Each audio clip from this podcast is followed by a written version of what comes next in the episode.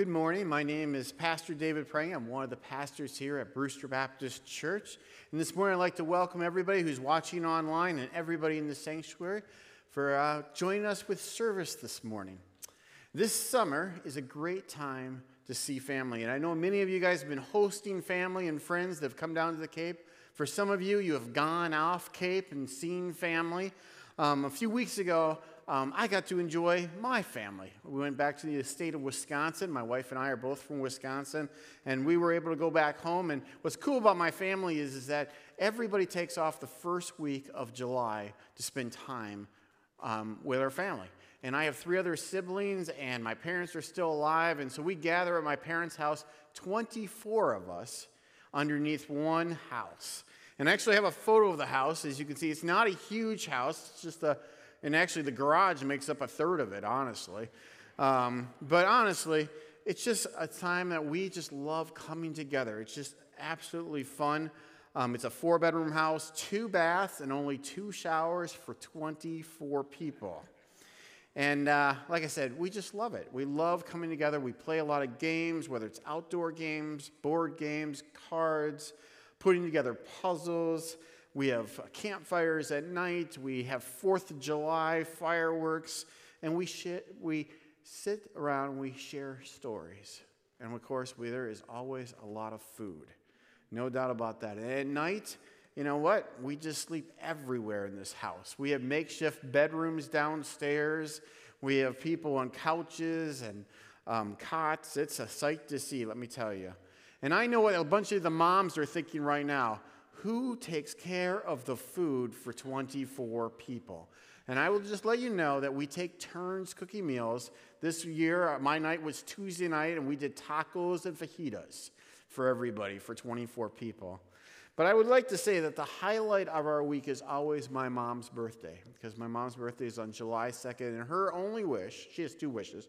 One is that we all come back home, and the second one is that we have a family portrait done. And so we get a family picture, and I have a picture for you guys. That is my immediate extended family. And it just keeps, everybody gets older every year. It's amazing. And uh, people often ask me, is it easy living with 24 people in one house for five to six days? And the answer is not always. There are times where you have to offer love and grace and patience, especially when you're waiting in line for a shower or a bathroom. But I will tell you, but at the end of the day, I wouldn't trade it for anything. I love my family. And I hope you guys are enjoying your family and friends this summer as well. Currently, we are in a new series called The Bible. It's the story of love, belonging, redemption, and hope. In each week, we're going to highlight one book of the Bible along with a story from that book. And there are 66 books in the Bible, if you remember that. And we've covered Genesis, Exodus, and now we're on the third book. And hopefully, you guys know what it is. It's the book of Leviticus. Yes, I knew that you guys all know these things. Just highlighting these things for you. And the book of Leviticus is a, a book about how to live with God and how to live with each other. The central message of the book is really about that God is holy and he wants his people to be holy as well. And God truly cares about the holiness of his people. In the book of Leviticus, when you start reading it, it's almost like a manual. It's a manual of laws and these laws were given to the Jewish people. And God chose one group called the Israelites. He set them apart from all the other nations, and He showed favor upon them. And He showed them and He established patterns of life for the people in the ways they were to worship Him, but also how to treat each other in love. And today, what we're going to do is we're going to look at one chapter and we're going to look at 18 verses, which is a lot of verses in my book, but 18 verses, and we're going to take some thoughts from this. So I'm going to read to you Leviticus chapter 19, verses 1 through 18. It's kind of long, so bear with me and follow along on the screen behind me. The Lord said to Moses, Speak to the entire assembly of Israel and say to them, Be holy, because I, the Lord your God, am holy. And each of you must respect your mother and father and you must observe my Sabbath. I'm the Lord your God. Do not turn to idols or make metal gods for yourself. I am the Lord your God. And when sacrifices a fellowship offering to the Lord, sacrifices in such a way that, that it will be accepted on your behalf. It shall be eaten on the day you sacrifice it, or on the next day, and anything left over until the third day must be burned up. And if anything is eaten on the third day, it is impure and will not be accepted. Whoever eats it will be held responsible because they have desecrated what is holy to the Lord. They must be cut off from their people. And when you reap the harvest of the land, do not reap to the very edges of the field or gather the gleanings of your harvest. Do not go over the vineyard a second time or even pick up the grapes that have fallen. Leave them for the poor and the foreigner. I am the Lord your God. Do not steal. Do not lie. Do not deceive one another. Do not swear falsely by the name and so profane the name of your God. I am the Lord. Do not defraud or rob your neighbor. Do not hold back the wages of a hired worker overnight. Do not curse the deaf or put a stumbling block in front of the blind, but fear your God. I am the Lord. Do not pervert justice. Do not show partiality to the poor or favoritism to the great, but judge your neighbor fairly. Do not, do not go about spreading slander among your people. Do not do anything that endangers your neighbor's life. I am the Lord. Do not hate a fellow Israelite in your heart. Rebuke your neighbor frankly, so you will not share in their guilt. And do not seek revenge or bear a grudge against anyone among your people, but love your neighbor as yourself. I am the Lord. Wow. Now that is a lot of verses. And thank goodness for you, we have an 11 o'clock service where we're not going to go line by line on these things. But as I was reading these verses, there were two thoughts that I want to share with you this morning from these verses. The first one is Leviticus 19:2.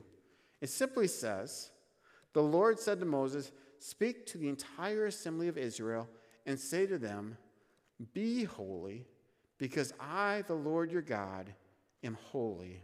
And if you flip over a chapter, there's another verse very similar. I want to read that to you as well.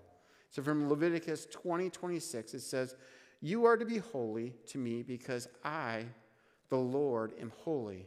I have set you apart from the nations to be on your own. See, in the book of Leviticus, we see God as holy, and we see his people to be holy. In chapter 19, we see that God gives the people a bunch of laws to live by. And these laws were there to help the people live lives that were pleasing to God. And God says to Moses, and he wants them to share with the people, he says, What? He says, Be holy because I am holy. God is saying, I have set the Israelites apart from all other nations, and I want you to be our, my example. I want you to be my example to the nations. I want you to live according to my laws. And these laws were intended to form a nation that displays God's holiness. And God is saying to the Israelites, I want you to live your life with holiness. I want the nations, I want the people to see when they meet you, there is something different among you because God lives with you. And I believe God is saying that to our church as well. Jesus came to fulfill the laws. When we accept Jesus Christ in our life, we are forgiven. We are offered grace. And God has given us holiness. And God wants to see our life as holy and pleasing to Him. Now, I realize I use the term holy and holiness and that can be a very intimidating word. It just is. But what is holiness? To me, holiness is just being obedient to God. It's honoring God with my actions and my speech. And I believe this is very important to God. See, God wants us today to be holy as God wants the Israelites to be holy. I'm reminded of a New Testament passage, and Jesus was asked, He said, You know what? there's 613 laws in the Old Testament. You know, what is the most important? In Jesus' response in Matthew 22, verses 37 through 39, which is very similar to what Patty read earlier, said, Jesus replied, Love the Lord your God with all your heart and with all your soul and all your mind. And this is the first and the greatest commandment. And the second is like it love your neighbor as yourself. And all the laws and the prophets hang on these two commandments.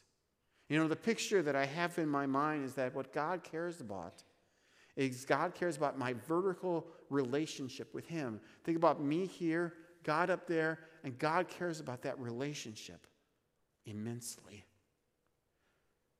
God cares that we choose to love Him. God, we love God because of our obedience to Him.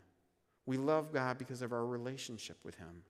So let me ask you a question is how is your relationship with God when you look at it vertically? Are you happy with it? Are you saying to yourself, you know what? You know what? I could really use some help in this area. The reality is that we all need to be growing in our relationship with God. You know, I'm glad that you're here on a Sunday morning. I'm glad that you're watching on a Sunday morning.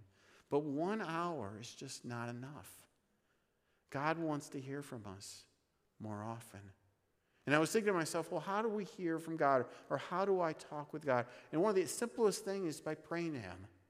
We can just spend first five minutes before we even get up out of bed and just pray to God and say, God, I invite you to be part of my day.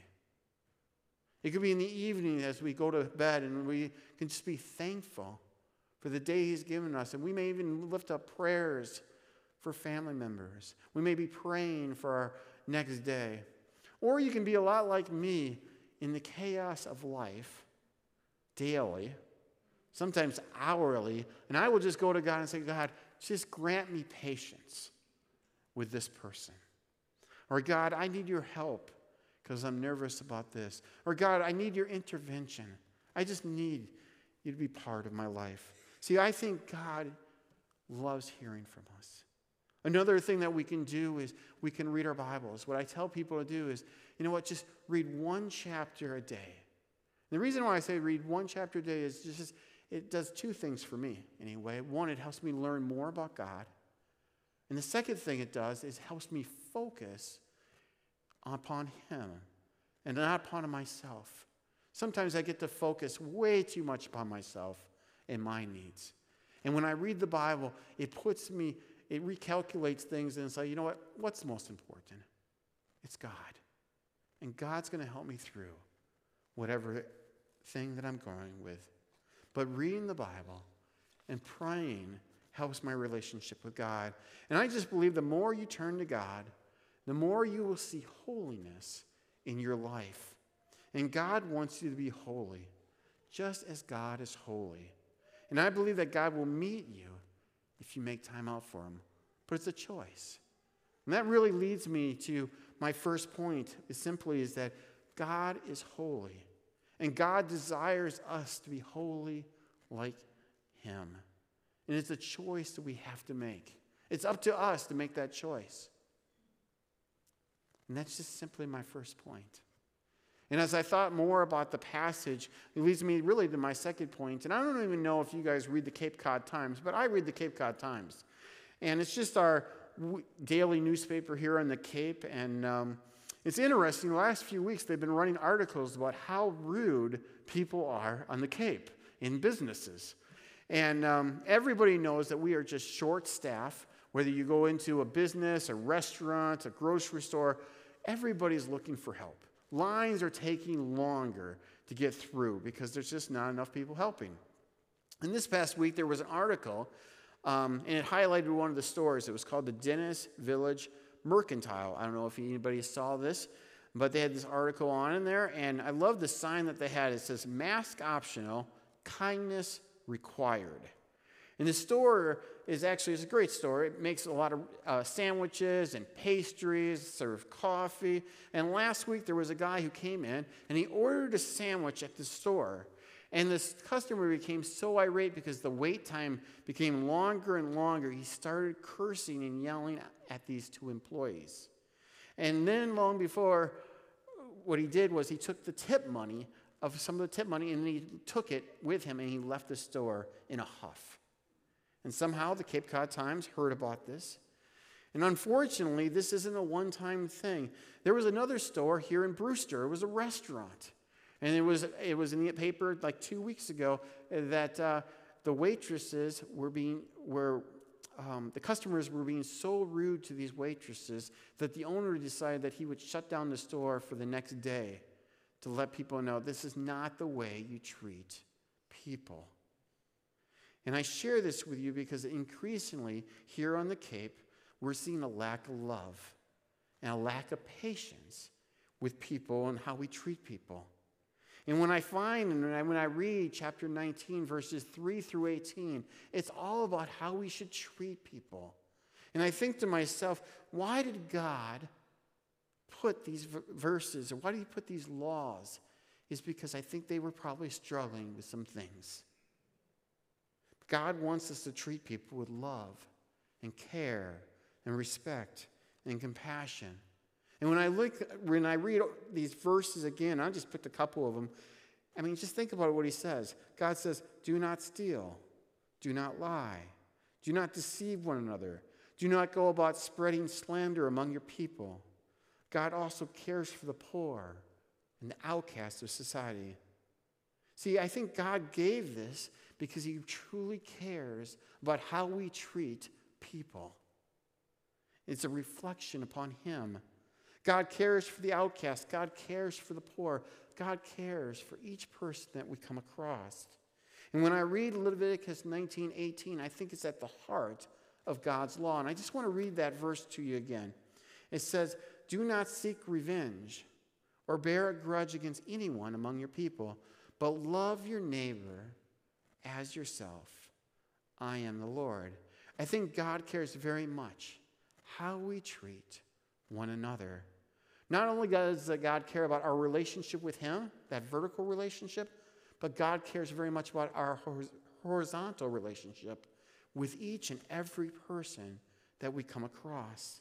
Which leads me really to point number two is simply God cares how we treat one another.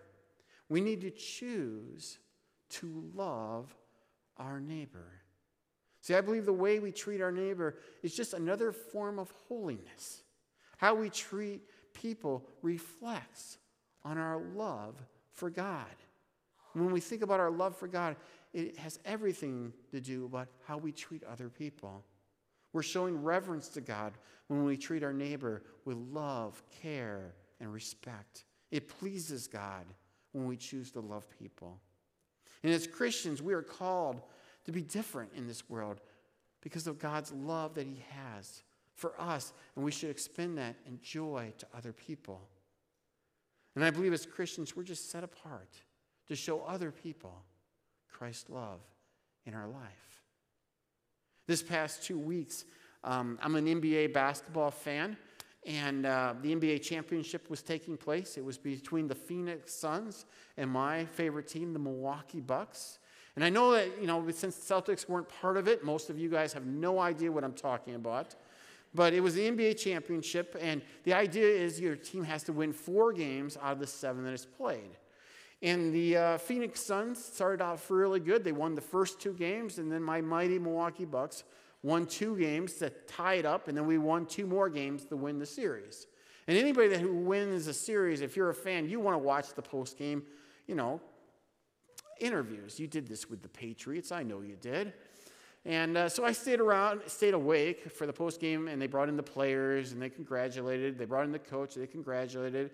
But it was when they brought in the losing coach that it just, you know, really kind of touched my heart. And his name was um, Monty Williams. He's the coach of the Phoenix Suns. He's a strong Christian, really classy guy. And he got up there and they was asking him questions, and he just shared how difficult this loss was you know, losing the NBA championship, and how his players gave everything that they gave, and how his assistant coaches gave everything that they had. And the coach was fighting back tears, as you can imagine, because, you know, this is the, you know, the high point of their careers. And, you know, he was, you know, definitely holding back tears. But it's what the coach did next that caught everyone by surprise.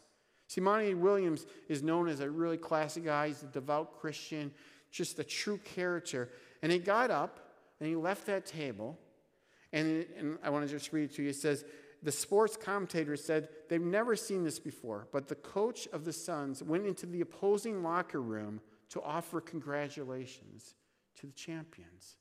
Do you imagine this? You are the losing coach. You just got done with your, your conference, post game conference, and then you walk in to the team that just won, that's celebrating. And he walks in, and like everybody just stops. And he says to them simply, You guys have played a great game. You guys deserve the championship. And he went on and said many nice things about the players, and he congratulated them person- personally. And it just surprised everyone. And the reporters took notice upon this, and they wrote articles the next day about Monty Williams and a class act that he did. And many of them, if you read the article, it says, you know, I hope this coach wins an NBA championship sometime in his um, coaching profession. See, as Christians, we are called to love our neighbors. And I firmly believe that God cares a lot about how we treat one another whether they're family members, whether they're people at work, whether they're the opposing team that we're playing against, people in our neighborhood, or even people we don't even know. So let me ask you the question How are you doing at loving your neighbor? How are you doing at loving your neighbor? See, I started this sermon out, remember, with my family 24 people sharing two bathrooms and two showers. Now, you can imagine with 24 people, there's quite the personalities in this family.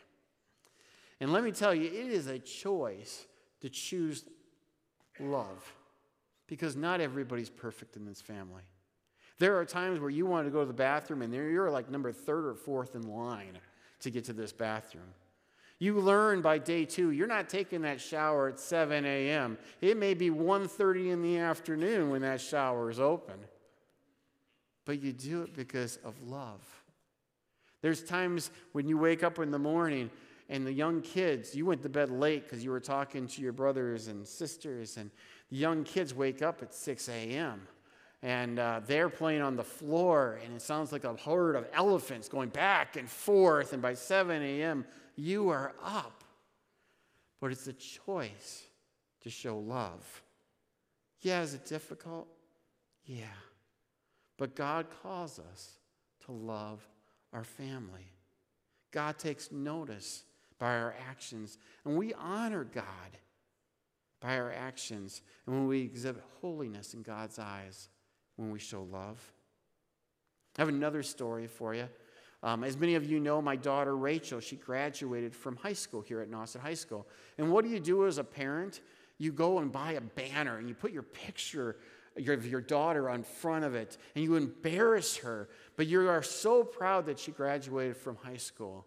And so we put this picture in this banner up in front of our driveway so when people walk by or drive by, they see my daughter. And um, one day I was coming home from a church meeting. It was 8:30 at night, and uh, I noticed that there's flowers, a vase with flowers on the front porch.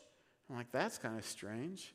And so I, you know, pick them up and I bring them inside and, and I have no idea who they're for. And I find out they're for Rachel. And I said, Rachel, who sent you flowers? And she goes, I have no idea. And we're all like looking at these flowers. They're beautiful flowers. And she opens up the card and it just says, um, from your neighbor up the hill across the street.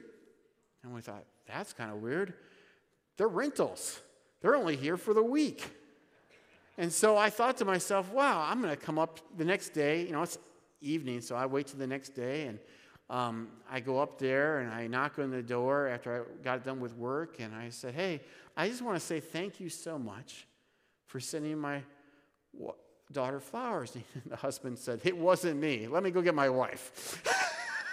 So the wife comes out, and I said, You know, that was really nice of you that you sent flowers to my daughter. And she basically said, You know, I just felt like I got to know her this week.